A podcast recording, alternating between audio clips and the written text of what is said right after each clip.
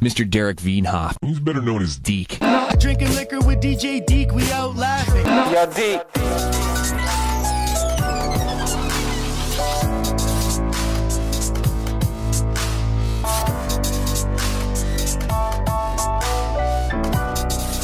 Welcome back, folks, to the DekeCast. We are here today with Andres Gomez from the Omnic Labs podcast. Welcome, Andres. Hello, hello. Thank you for having me. No problem.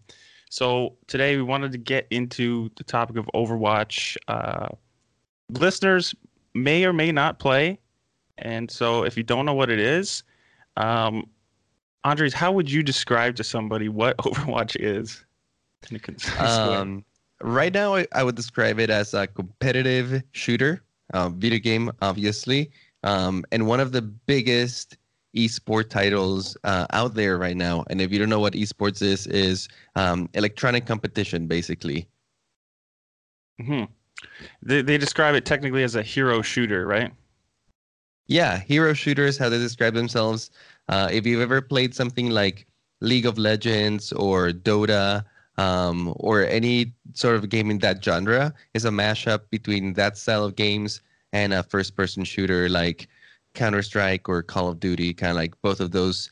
Those both of those had a kid, Overwatch would be born. Yeah, there's seeming there's seemingly a lot of uh, different influences in the game, right? Like uh, Team Fortress two, Half-Life. Uh, you mentioned Counter-Strike, um, Halo, even like with the the kind of jumping that Halo used to have, which was different than a lot of other games. Yeah, what's interesting about the game is that you get to pick from a wide variety of heroes or characters in the game. It's about twenty-nine that you have right now, and each of them kind of brings a unique skill set or way to play and engage with the game.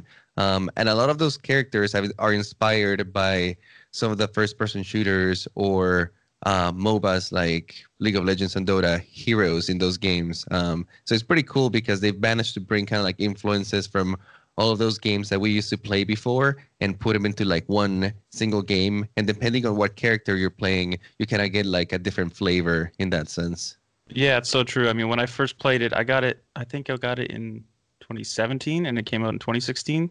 And I had not, I just built myself a P C, um, having not had one for like five, six years. Oh, awesome. So I kind of went to console and then I went back to P C. Um, I mean, I could play the Switch, I played P S four and then the P C, but Um, yeah, when I got it, I, I realized that like it was, I don't know, it was like the next level of um, of gaming because they just combined so many different aspects and made it so polished. And it seemed, well, like it still seems, is like uh, Blizzard is constantly uh, with their hand on the dial, like changing things and updating things accordingly and keeping keeping everything balanced and, and leveled out. Um, oh, yeah. That, that's one of the things, well, one of the biggest features of the game, right? It's not a game that gets made and it's released and it's said and done. Um, it's been a game that from the get-go, it was very obvious that their intent was to just keep going, right? Like keep changing it, keep polishing it, keep adding stuff. Uh, it's an ongoing project, which gives it a lot of uh, longevity and also the efforts that they've been doing, organizing a huge competitive um, scene parallel to the game. I think that makes it one of those games that is here to stay for a long time, right? And um, Uh, if you're into competitive gaming, it's it's a safe bet, and it's also a very fun and interactive game. You'll you'll be learning for a really long time. I've been playing the game for about three years, and I'm still learning uh, a lot of things about the heroes. Yeah, and so what you guys do with your uh, Omnic Labs podcast is um, um, a lot of deep diving on strategy. Is it? Would you say it's mostly covering strategy? Yeah, we focus on strategy on the podcast. Um, We try to cover the competitive scene every once in a while, although I have a different podcast that focuses on that a little bit more. But the Omnic Lab mainly focuses on the strategy of the game, just learn the game. When we started the podcast, we started when the game first launched, and our main idea was to just learn the game parallel to our community and our listeners, um, and try to bring that knowledge that we've been soaking in to everyone else. So we've had Uh, professional players or players that are really high ranked in the game. We've had uh, coaches for teams uh, in the professional league. We've had some of the game developers just come into the game and express their opinions through the strategic eye, if you might say that. Yeah. Um, So wh- where did your fan base, did you guys play different games before this and sort of bring some of your fan base um, over to Overwatch? Like, did you have a podcast before this as well, or how did that start? We had a few uh, fan projects we had before that. I was working on a Hearthstone podcast. Um, it was called Hearthaholics. It's uh, another game by Blizzard. Um, but I was into that. Uh, at the time, I didn't have a very good computer either. So Hearthstone was the only thing I could really run on my computer without it exploding. Yeah. um, and, you know, recording a podcast doesn't require a lot of um, like, a, like a super powerful computer either. So I was working on that with some friends. But it was nothing too big. It was mostly just for, for fun and learning. Um, but when Overwatch got announced, I was like, oh, I need to, I need to get a new computer. I was into the game from the announcement. Um, and we were doing a similar thing with the Hearthstone podcast. Like a, it was mostly a, a learning podcast. So we would take decks uh, and strategies in the game and kind of like dissect them and try to like go through them. So it was a natural kind of like transition. I've always enjoyed just talking about games from like that learning perspective, because I'm a I geek out over games like that, right? I just want to learn about them. Yeah. Uh, you mentioned like uh, learning in the game, that there's so much to learn. I think I've I have like five hundred or so hours. I'm like a silver ranked player. Like I don't really play competitive much. Um, but on Pharah, I have like two hundred hours. But for oh, some nice. reason, I'm that's, not. That's pretty decent. It's pretty good. But but for some reason, I feel like I should be much better on that character, having played two hundred hours.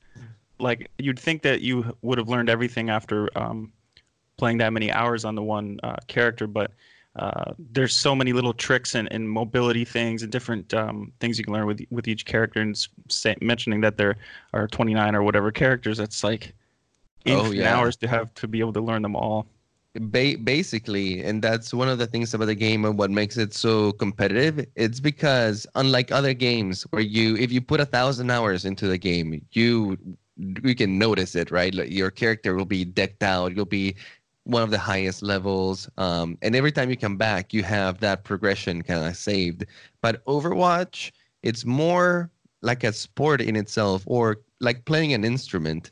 You can put in a lot of hours into it, but if you leave it um, and don't touch it for a while and come back, you notice that you're rusty, you know, your muscles are not quite there anymore. So it's a moving target, right? Like you have to stick with the game and kind of like practice the game and exercise it kind of like you would if you're trying to learn the guitar or if you're trying to learn how to play basketball, right? And if you don't practice, your muscles are kind of like forget a little bit and you kind of have to get that rust off. So um, I don't know. It's a one thing that gamers might like about the game, one thing that may put off some other gamers, but the game is definitely built for that competition aspect.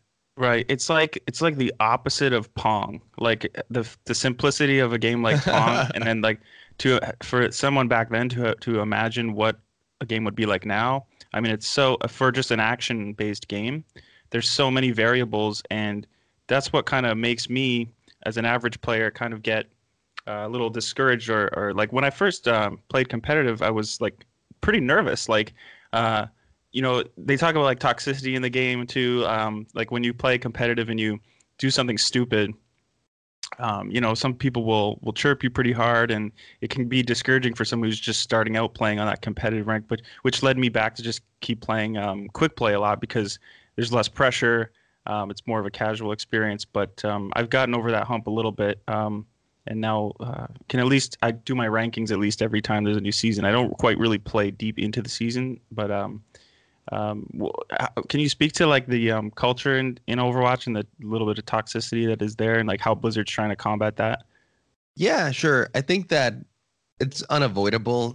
Toxicity in a competitive game, it just happens just by human nature, right? I, I think it's like an exclusive problem of Overwatch. Yeah. But Overwatch being such a popular game, and a game that is played by people from so many places around the world on the internet, which, you know, offers anonymity, is just really prone to, you know, you might have those bad experiences every once in a while where somebody's being extra toxic, uh, calling you bad, or not getting of your case, you know, in a, in a game about, you know, not being too good in a hero that maybe you don't have as much experience playing, even though you're, you're just trying to help the team, right? Do yeah. as best as you can. But it happens. Um, and I've been playing the game for a long time, and I'm exposed to that toxicity too sometimes. Sometimes it wears me down, and I do have to put the game away for the day and just be like, you know what? It's a beautiful day outside. It's not worth, you know, being mad at somebody that I don't even know in the game. Um, my girlfriend started playing Overwatch two, um, and she had a, a flawless, flawless first experience. She had like super awesome teammates. Nobody was being too toxic until that one dude, right? Like I think it was the second day she was playing. This one dude just wouldn't leave her alone. Uh, she was say, she was playing D.Va. She was like, "Oh, your D.Va is terrible. You should never play D.Va again. Just go play something else, like Mercy or something." And like, yeah. Clearly a douchebag, right? Yeah. And she gets super discouraged. But I had to talk her through it, right? Uh, like, eventually you'll find those people in the game, and it's not worth your attention. Just know that, you know, they're making their world a little bit sadder, you know, by being like that, pushing people away. Uh, and at the end of the day, nobody's going to invite those guys back. Uh, you you just be yourself and try not yeah. to let those people affect you, even inside of the game. I know it can be hard, sometimes easier said than done. But if you truly enjoy the game and you want to play Overwatch to learn, those those people are like a second thought, you know what I mean? Fortunately, there's tools in the game. You can mute them, you can report them, um, you can right. form your own groups to try to minimize um, the, those, you know, random people out there in the world. But, you know, it's going to happen. Yeah, you just got to kind of let it, let it slide and play your game, you know? Um, so there's like forty million. I've seen numbers of forty million players worldwide. So this game is is really taken off, and it's kind of coinciding with um, the era of the rise of esports uh, in general. What are uh, the other um, esport games that are huge? Uh, League of Legends. I don't really watch esports mostly, so. Yeah, right now I would say League of Legends uh, and Counter-Strike are like the two biggest giants. Dota has a pretty good scene as well. They have a really big prize money. Um, Fortnite is kind of building its own competitive scene, although the game, I think, is more centered around its Twitch audience rather than, you know, yeah. tournaments and uh, other stuff like that. But they do have them, and they do have a lot of prizes there. Uh, what I think makes Overwatch stand out, though, is that they're the first uh, company that's been able to bring a competitive league at the scale that they've brought. I don't know if you um, watch any Overwatch League. Or a little bit, yeah. So, it. like for listeners, Toronto, Toronto has a team now in Vancouver, like um, which is sort of would be our local team where where we're based, um, like an hour out of Toronto. And so uh, I just watched their their match. They lost to Dallas. Um, yeah. So. Yeah, Toronto has been doing pretty good so far, actually. I was surprised okay. that Dallas was able to take him. Um, but but yeah, the Overwatch League is kind of like regionalized. They're yeah. imitating traditional sports in the sense that you'll find teams from L A, San Francisco. You'll find teams in Florida. Uh, Atlanta just got its own team, which makes me really excited because that's where I'm from. Um, and even it's international. You have a team uh, from London. You have a team from Seoul, South Korea, the, a team from Shanghai, China. Um, and that has been kind of like their end goal. They want to have a league that is spread out around the world and has local representation. Um, so far, they've done a fantastic job. They have about, I think it's over fifteen teams.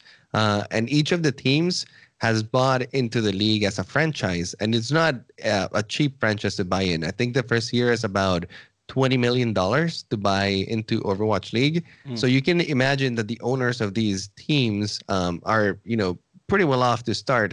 Uh, I think Robert Kraft owns a team. Uh, Comcast owns a team here in the U S. We have um, people like Cox Enterprises, uh, a huge like media conglomerate here in Atlanta who owns the Atlanta team. Mm. So they're they're big investors coming in, and the teams that they have are very well funded. The players that are playing for the league are salaried. So you got um, these kids with a contract with a minimum of fifty thousand dollars a year. So it's a very organized effort, and so far it's paid off. We're in the second year of Overwatch League. The first year showed great view- viewership, and uh, a ton of investors have bought into the league. So we're coming in strong into the, the second season, and uh, I don't know, it feels really good that the the league has worked so well, and that finally we're getting more of an organized effort from companies and a bunch of other people all over the world to make this very legitimate. Yeah, uh, Toronto just had The Weeknd, the singer, uh, invest in in, in their um, their team. So you have a lot of that celebrity endorsements too happening, and right. um, Yeah. Um, now, the interesting thing about competitive gaming in general, uh, and especially Overwatch, is so many of the player base in the professional um, uh, realm are from South Korea. And uh, it's kind of an interesting aspect because you have this country with a history of like the highest internet speeds and a lot of um, spending on their internet infrastructure. They were like the first, um, one of the first countries, I think, to complete the transition to broadband from dial-up. Oh, wow. I actually didn't know that. Yeah, I think they were the first. Um, I was just doing a little bit of reading about it. Actually, this was a crazy stat I found, too, that they say fifty percent of South Koreans aged ten to nineteen are actually affected by game addiction. Um, and that, I thought that was like a crazy stat. Um, ninety-two percent of their population is actually online. Um, uh, and they have this sort of, sort of culture based around the internet cafes uh, and the gaming cafes, yes. uh, which, which Blizzard had to sort of um, deal with some issues uh, springing from that, just like Smurf accounts or, or people uh, using aimbots and cheating um, uh, apps on these accounts that they, of course, are not buying the game. They're going into these cafes and signing up for these sort of um, uh, quick quick turnover accounts or what whatever you call it. But it's interesting that uh, regionally you have these different sort of levels of access to the game or levels of the way that, uh, uh, the way that players use the game. Um, so that, that, you know, it's crazy. Uh, there's actually a law in South Korea that I think if you're under sixteen, you're not allowed to play online games between midnight and six a.m. Really? They have like an online curfew? Yeah. And it's not even a new thing. It's from like twenty eleven, I think. So, I mean, who that's knows where how the mu- big that's where the big boys hang out in the internet. Yeah. So I don't know how much that's enforced or whatever, but it's kind of interesting that they have legislation to combat uh, uh, that. But cl- clearly, their um, their access to internet has allowed a lot of these South Korean players to shine and sort of. Um, I mean, I don't know if that's the only reason, but it seems like a correlation. Um, no, it's interesting that you bring up like all those different kind of facts about South Korea, because they are kind of like the mecca of competitive gaming. Like mm-hmm. you get the best players in almost every game, in every competitive game out there. Some of the best players are coming from South Korea, and like the big majority, it's a tiny country compared to like the rest of the world, but yet they're dominating kind of like in all that scene. Yeah, I think Philly is the only team that has more non-South Korean players than South Korean players, like, uh, and it's actually yeah. increased from, from early two thousand eighteen to to now. I think the percentage, the ratio is actually increased a little bit. Yeah, last season we had more teams that had less South Korean players, but it turns out the teams that had the most South Korean players did the best. And now uh, this season we have a huge influx. Like almost some teams have changed to an all South Korean roster this year on purpose. Um, for that specific reason. And I, I don't know, I think that in South Korea, that culture, the internet cafes, all, all of that stuff has bred, like, video games are like the main sport over there, right? Like, kind of like in South America, soccer is a thing to right. do, or yeah. in in the U S, you know, you play football or baseball. Actually, the U S has a bunch of sports, so they're a little yeah, bit different there. But I know what you mean, like something, like a setting that kind of allows for that to flourish, right? Exactly. Yeah. And like if you're a kid and you're growing up, that's what you do. You go to the internet cafe and everyone's just gaming together. And because I think you get that social recognition, right? Like if you're good in South Korea, like people around you actually know who you are, and yeah. it gives you some status. If you look at the professional players in South Korea, some of them are like celebrities, like they have fans and like girls like throwing themselves at them or vice versa, right? Yeah. Uh, but like it's it's um what is the word that I'm looking for over here? Glamorous being a professional player over there. Yeah, for sure. Um, you know, um, do you do you look at uh, Overwatch or esports as like a? I mean, I guess it sort of by default is, but do you look at it as like a nerdy thing, um, or do you think it's becoming more mainstream? You know, because Um, people will kind of like uh, put it down or say it's not a sport. You know, I mean, you can get a debate about the terminology, you know, of sports and esports and, uh, you know, that, that kind of thing. But um, clearly there's like a large fan base um, that, uh, of course, there's going to be nerdy people that play these types of games. But um, it's also like, do you feel like it's pretty accessible for the average person, or do you think that it's more of a, a game that you sort of have to be nerdy to play?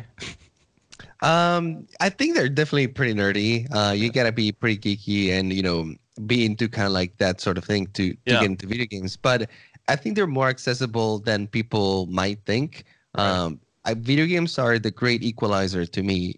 They, it doesn't matter what age you are. It doesn't matter what gender, um, what country you're from, what race. Uh, when you're in a video game, it's all about what can you do, right? How good can you be? And you can be good coming from any background in a video game, right? As long as you put in the time and the effort, you can really shine. And I think that the video game community is very embracing of that. Um, they, they they don't really care where you're coming from, and you can see that in competitive video games. As long as you're killing it in the game, they they will cheer for you and they will, you know, be be behind you. So I think that is really cool about the community itself. Um, now, as far as the the term sport, right? I think that it, at that point, it depends on how you define the word sport. To me, sport means competition. Now, there's athletic competition, which you regard as, you know, traditional sports, or most people regard as traditional sports. Um, you know, you got your soccer or running or, you know, the Olympics, all that stuff, which is really impressive. And esports themselves are not looking at athletic competition. You know, they're not looking at who's the strongest in the room or who's the tallest, uh, who can run for the longest. Yeah. Instead, they're looking at more of a mental competition, right? Um, what's your strategy like? You know, wh- how can you outplay the opponent? Can you read past their actions? And then there's some hand- hand-eye coordination that you do have to improve. In Overwatch, you know, being fast with your reflexes, building that muscle memory so that you can take the most meaningful shots at the right time when you're exactly needed. Um, and not only that, when you're reading a bunch of, of information, when you're looking at the screen, there's like twenty-five things happening. Can you dis- discern through all of that information and make the right decision at the clutch time, right? So I think that that is what you're testing in video games. And it's a skill, just like anything else. Like somebody who's never played Overwatch versus somebody who's been playing Overwatch for a while, it's almost like no contest, right? So there's definitely some skill involved there. Yeah, the, um, we've talked about this on this podcast before, but um, they've done studies on uh, professional gamers, uh, of course, and uh, the, what they see is that the gray matter in the brain actually uh, grows in volume. Um, with uh, under M R I scans, they've seen that with professional gamers, and I guess there's this part of the brain called, I'm going to screw it up, but it's called something like the inner folded cortices, cortices, something, some part of the brain that is, um, uh, I think it has to do with linguistics and um, empathy and these kind of these kind of things. And for some reason, that's like heightened in uh, people who play games. So it's like, uh, I don't know. Yeah, when you mentioned athleticism, that is one of the, the defining lines that some people uh, put in the sand um, between esports and real sports. But if you're looking at athleticism based on certain muscles of the body, uh, you know, for the running and jumping that we talked about, versus mm-hmm. maybe the gray matter in your brain could be the muscle that you're... yeah, you're exercising your brain. yeah, so, but it's true. There's so much sort of that happens in a game like this. Uh, uh, like me, like as an average player, I'm still getting used to that. Like uh, after, like I mentioned, five hundred hours, um, you know, trying to discern between everything. It's really see where what you should be doing at each moment. Um, being, and so in your podcast, you talk about uh, game sense and positioning and, and these kind of uh, pillars of, of the gameplay. Um, could you talk a little bit about that? And then maybe we could get into like strategy and that kind of thing for some players. Yeah, yeah. And I'll try not to get super deep into it for, you know, any people, anyone listening to the podcast that is not into Overwatch. Um, but the game itself has a lot of depth and a lot of angles that you have to kind of like improve at to really excel at the game. The most obvious one that everyone kind of like strikes at first is your aim, right? And then that is probably one of the more mechanical skills that you have to learn in the game that actually requires you practicing, you know, you actually moving your mouse in the correct motions, uh, pressing the keys at the right times without what we call fat fingering, right? Which is pressing the wrong key when you meant to press a, di- a different key. Um, yeah. And that just requires straight up, you know, you sitting down and doing those motions for a while. And there are some exercises that you can do out there uh, in the game or outside of the game to kind of improve yourself in that way. Uh, but you're basically just want to make it a secondary thought where you're not even thinking about moving the mouse. It's kind of, I compare it to like when you move your head. If you want to look behind you or to your side or above you, you don't really have to think about it. You just move your head that way. Um, and you don't overshoot it either, right? Like if you want to look straight behind you, you know how much you have to move your head to look straight yeah. behind. But in the video game, sometimes when you're just learning it and you haven't gotten used to it, overshooting happens all the time, right? Like you want to look behind you, but it, you end up looking like forty-five degrees past where you want it to look, right? Like you want to eliminate that sort of thing and just make it a secondary thought where you can look everywhere in the game and interact with the game as seamlessly as possible. Then after that, I think it goes more to an abstract sort of learning. Uh, you're focusing more on the strategy of the game. So you're trying to learn um, how the heroes work, right? Every ability in the game. What do they do? What is their strengths? What are their weaknesses? What's the range of effectiveness of these abilities? And this adds a lot of information for you to make decisions inside of the game. Now that you know how to interact with the game, now you need to inform yourself. Where do I need to be standing to be in the least amount of danger possible, right? And that will depend on the, what the enemy team is playing, what heroes are, do they have, what abilities do they have at their disposal, and what should be your approach to try to minimize the damage that they can do towards you, right? Like we said before, every hero in the game has their own characteristics, so you have to learn what like the strengths and weaknesses of those heroes are so you can um, get the most juice out of it, right? And the best players have a combination of both of those skills. They're really mechanically adapt or adept, um, and they're also very strategically minded, right? They know everything there is to know about the game, and they know how to um, either abuse their strengths or how to mitigate their weaknesses. Yeah, and then, of course, you have your own team that could be um, any one of these twenty... so twenty or so characters, right? Uh, that you also have to know, okay, my ability pairs well with this guy's ability on my right, or or this guy's defensive thing on my left where it will help me do this other move. And the, so the layers just kind of start piling on. Yeah, I didn't even touch teamwork at that point, but yeah, that starts getting more complicated because then how do you interact with your teammates, right? Because you can make your team so much stronger if each of you guys is working together and kind of helping each other out. Um, and you could even outplay or counteract certain uh, weaknesses that your team has as long as you're interacting together. Um, and that's like a whole different skill set that you got to learn about. So it's a very complex game, and there's definitely a lot of layers to learn.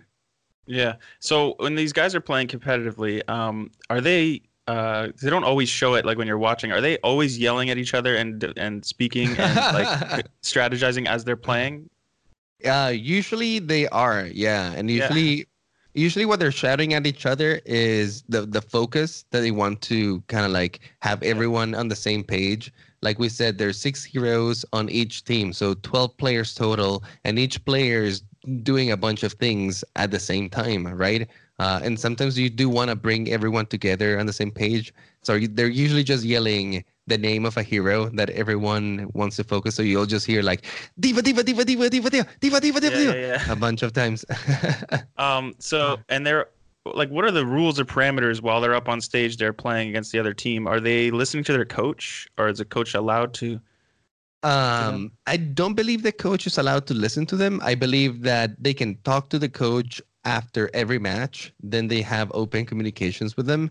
Um, but during the game, they're just talking to the six players that are on the field right then and there. But in between matches, they can't talk, and there's a halftime where they kind of go backstage, and uh, they can make roster changes in between uh, matches as well. So they can pull a player out and pull another one in. Um, the rosters are twelve people total, so you can have basically six people on the bench kind of like ready to go at any point in time. All right. And so, um, yeah, and these guys play like, what, eight to ten hours a day, sometimes more than that as far as practicing goes to... Um, that's hard to tell, honestly. Yeah. I think it depends on the team. I think some teams I've heard can go up and up until that high uh, of hours played a day. Um, some other teams might be more lenient. I know that a lot of teams do focus a lot on like their player health.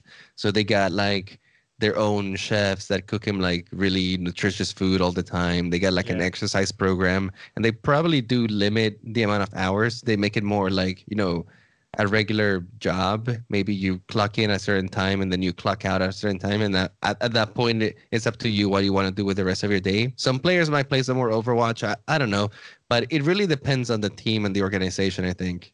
Yeah.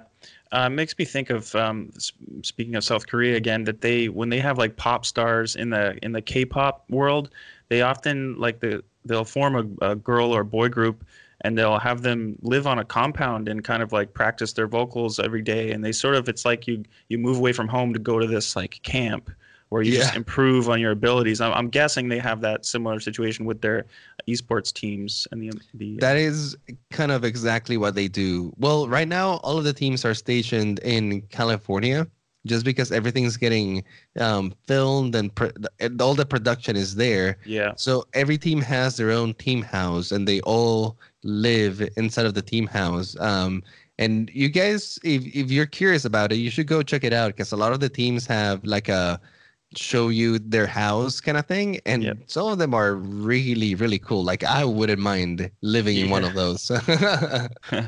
yeah I don't it would be cool to be a professional uh, esports player. I don't uh, I don't know if I have the innate abilities, but uh, it would be it would be kind of cool. um, yeah I think so I'll speak- pass my prime for that, but it would be cool. yeah um, speaking of like um, I want to talk about uh, settings like in the game and actual like uh Game, uh, gear configuration, like your your peripherals, your keyboard, your mouse. When you watch these professional players, I see them with their keyboards like on like a twenty degree angle. Like they don't keep them straight like this, you know. And it, is that just like how is there a uh, advantage to that, or is it just the way these guys happen to play? I think that just happens to be a, a, their preference. Um, and that specific thing that you're talking about, I don't know if you.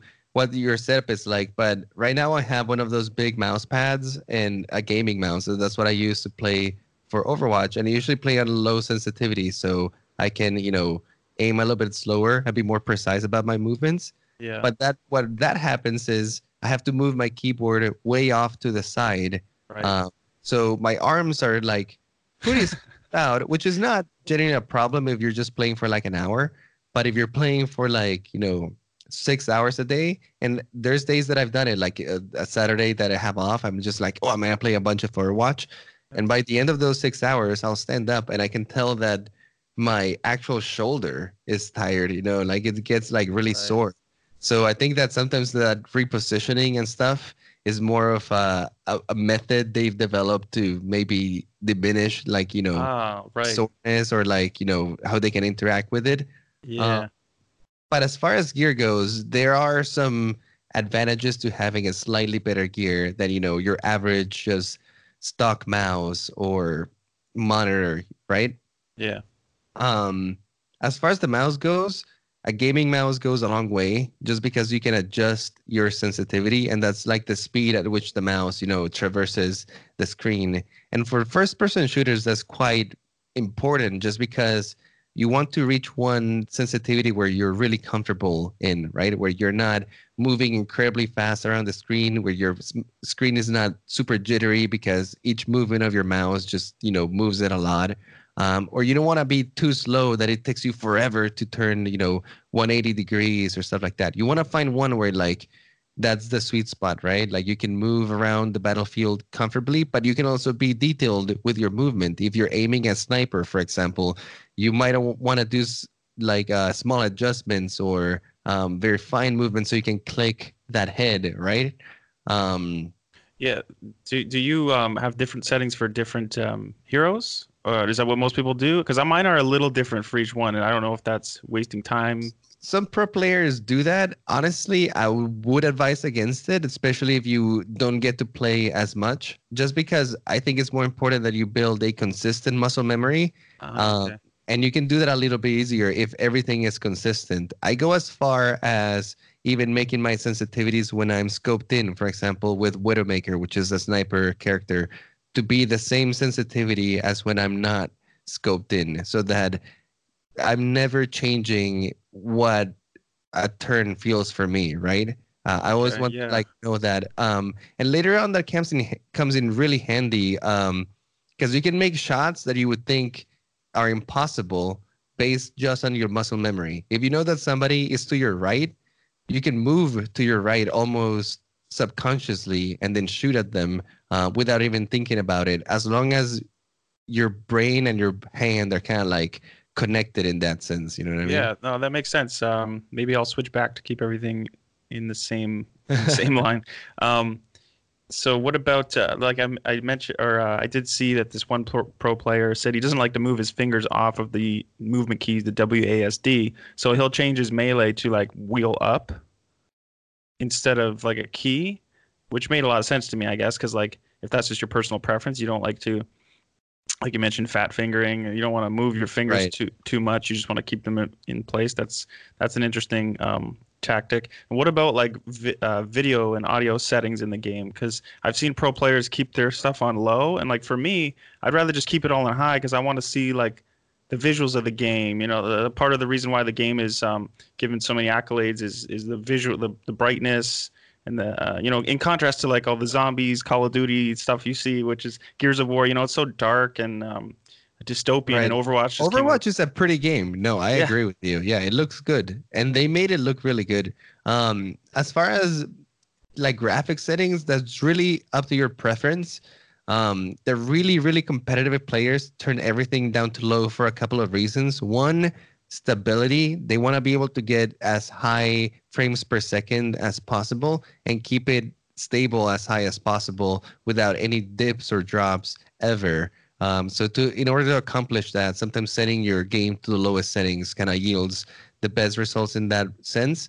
Um, and then the second reason is sometimes turning it to the lowest settings actually takes out certain elements out of the map. So like certain bushes or shrubs or like little pillars.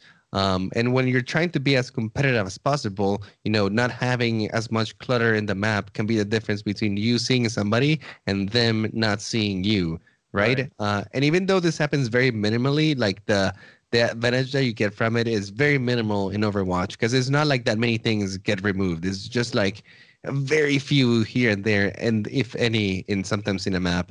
Um, But it's more for that consistency, yeah. You want to have like really high F P Ses, and that relates more when you actually get uh, a nicer gaming monitor.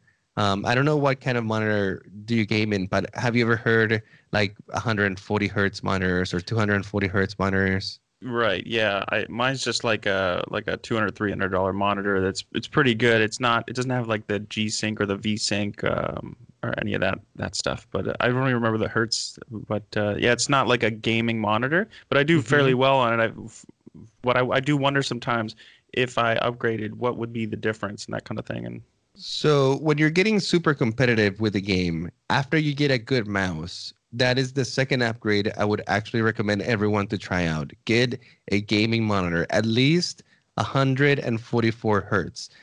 If you guys don't know what the hell I'm talking about, you are probably gaming or you've been playing on a sixty hertz monitors. That is like the standard, and everyone has one out there. Your T V is sixty hertz. Your stock uh, monitor is usually sixty hertz. Most laptops are sixty hertz. Uh, one forty-four hertz um, basically means you get more frames streamed into your monitor per second. Um, and if you have a good computer that can actually output that many frames per second on your game, you actually do notice a very significant difference when you're playing. Um, the game feels not only smoother when you're like turning around or you're uh, doing things, but you're actually able to see more detailed a little bit easier. So you can see certain characters uh, do certain little animations or moves um, much easier. Or when you move the screen and you swipe around, Um, it's not as blurry or kind of like a, just a blob of lights kind of coming through you, but you can are a, more able to discern what is happening. And at first, I thought that it was kind of like bullshit. You know what I mean? Like, oh, yeah, upgrade yeah. my monitor is not going to make that much of a difference. But after playing in like one forty-four hertz compared to sixty and then seeing like a two forty hertz compared to like everything else, it is a significant difference. Like the game looks so much smoother and it, it's so much easier to tell what is happening. Huh. So the difference from sixty to one forty-four is noticeable. What about, and then the jump to two forty, is that noticeably the same it, amount of it's notice- noticeable? It's noticeable too. Um, I don't know if it's like immensely more noticeable, but it's still noticeable. Bit. It's like It's like listening to a, like a low quality M P three and then listening to like a high quality WAV file. Like, yeah, it's you still get the, all the content there. But if you're somebody who like has good ears, you will definitely notice an immediate difference, right? Right. Uh, could you explain the concept of the meta to people and how that plays into competitive um, playing? Yeah, sure. The meta. I think that's like the, the word that everyone uses.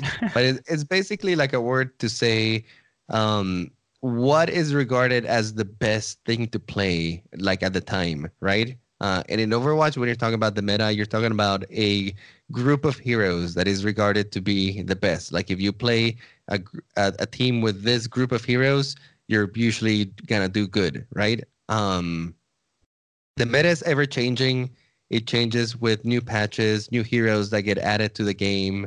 Um, right now, we are in what they call the GOATS meta, and it's a really funny name for, yeah. for it. Uh, But it basically means a team with three tanks and three healers, um, three of the beefiest people in the game, and three of the people that can keep those people alive uh, the best in the game. And it turns out that it, that combination of heroes is working out really good right now. If you've been playing Overwatch, I'm sure you're familiar with this. If you've heard of this terminology at one point or another, uh, if you're not familiar with Overwatch, that's what it means. Now, is that because um, the recent uh, healer characters that have been added over the last year or so have really have really been tweaked and kind of just um, so we there's what Br- Brigitte and uh, Moira is fairly new too. Um, so these support heroes, um, is that why there's the three and three? A situation going on just because there's been some great healers added, or or some of the healers have been improved, or what? Yeah, I think that there's more more selection, and I think just the way Overwatch is played, like there's an objective, right? It's not just a death match of who's trying to kill each other before the other one. You're fighting for an objective. I think over time people have realized, oh, actually, if we get three of the people that can sustain the most damage, and then we get three of the people that can heal that damage as fast as possible, we can actually contest the objectives or play for the objective a lot easier than like people who are just playing for kills. Um, yeah. That, yeah, with the addition of more heroes and more tools to kind of do this, they finally found like, oh, these three and these three actually worked really well to do exactly just that. Um, and because Overwatch doesn't limit you in the amount of characters you can take, right? Like you can take five tanks if you want to. You can take yeah. six. Um, I think that they realized that three and three just worked uh, quite well together. Uh, and I think Blizzard is doing things to kind of like try to spice that up a little bit, change it up a little bit. But I think so far um, it's just very hard to do because, yeah, the abilities just mash up so well together.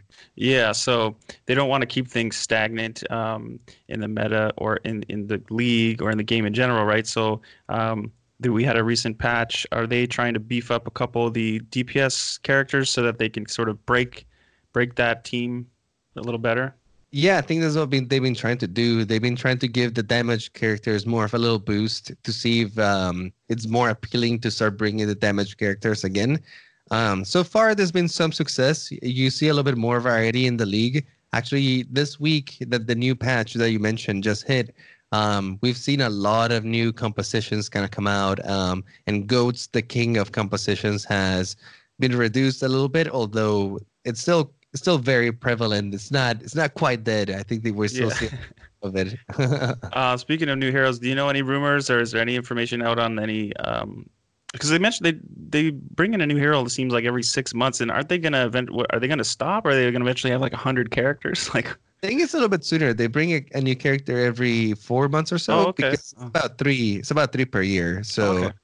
um, I wouldn't be surprised if the new one's gonna be coming out pretty soon. They usually have one like early in the year, one around the summer, and then one they leave for uh, the fall BlizzCon when they do their huge convention over there. Um. But yeah, there's probably one coming up. There's the the new event coming up. If you guys are into Overwatch, the um, archives event, they usually bring like this whole uh, event where people can play with their friends, and it's usually player versus computer rather than player versus player. Um, so cool stuff to try, and they're probably teasing some of the new characters. There's a new robot called Maximilian who looks like an evil accountant or something. I don't know. Right. Oh yeah. He, he might be one. Who knows? Yeah, that's cool.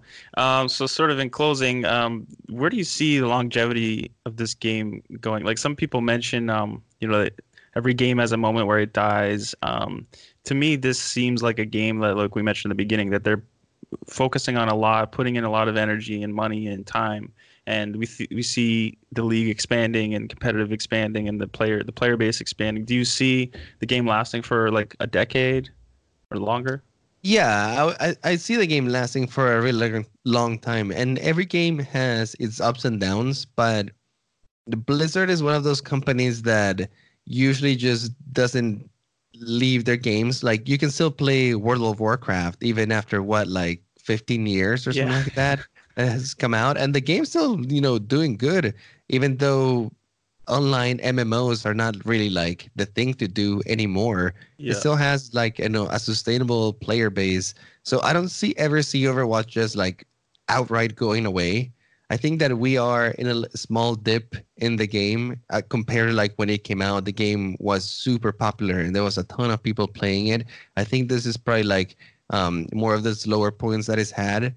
But that being said, the league is not slowing down. Even though the main game itself maybe has lost a little bit of its popularity on Twitch, and you know, we have Apex Legends and we have um, Fortnite still being huge over there, and some yeah. of the games taking more of like that huge spotlight. Um, Overwatch League is still doing really, really well for itself, and it's still gathering a huge audience more than every other esport right now. Um, so even though the main game is dipping, Overwatch League is doing really good. And I imagine Blizzard is going to bring out new patches, new heroes, new stuff coming into the game that, you know, will revitalize it down the line. Um, a lot of people have been asking for major changes to the game. And I think that Blizzard at this point is a little bit more lenient in what they want to do. So we'll see what they have in store. I think that Overwatch is definitely not just going to die. Yeah. Okay, cool. Okay, so can you plug your podcast for uh, listeners, or your, your social media and that? Where can they find you? Yeah, if you want to find me, you can look me up on Twitter at iPlayGames. You spell that I P L A I Games. And you want to find the podcast, you can do so in any of your podcasting apps, iTunes, Spotify, all that stuff. Uh, it's spelled Omnic Lab. Um, you can just look it up in Google, Omnic Lab. You can find our website, omnic lab podcast dot com. You can write to us, email us. You can join our Discord. Uh, we have a really cool Overwatch community. So if you're looking for people to play the game and not just, you know, be at the mercy of the matchmaker system, uh, it's a good place to look at. We hold live game nights at the end of every month, and those are incredibly fun. If you just want like a chill group of people to just play heroes and not even bother with competitive or quick play, um, they get we get like sometimes three lobbies full of people just playing together. Um, it's really, really fun. So check those out. Cool. I might have to join you guys. A lot of my friends have been quitting, so now I'm just playing solo. So I'm using there you go. We, play with. We got new friends for you, dude. Okay, sweet. All right, Andres, I want to thank you again for joining us on the podcast, and all the best, dude. Thank you so much for having me.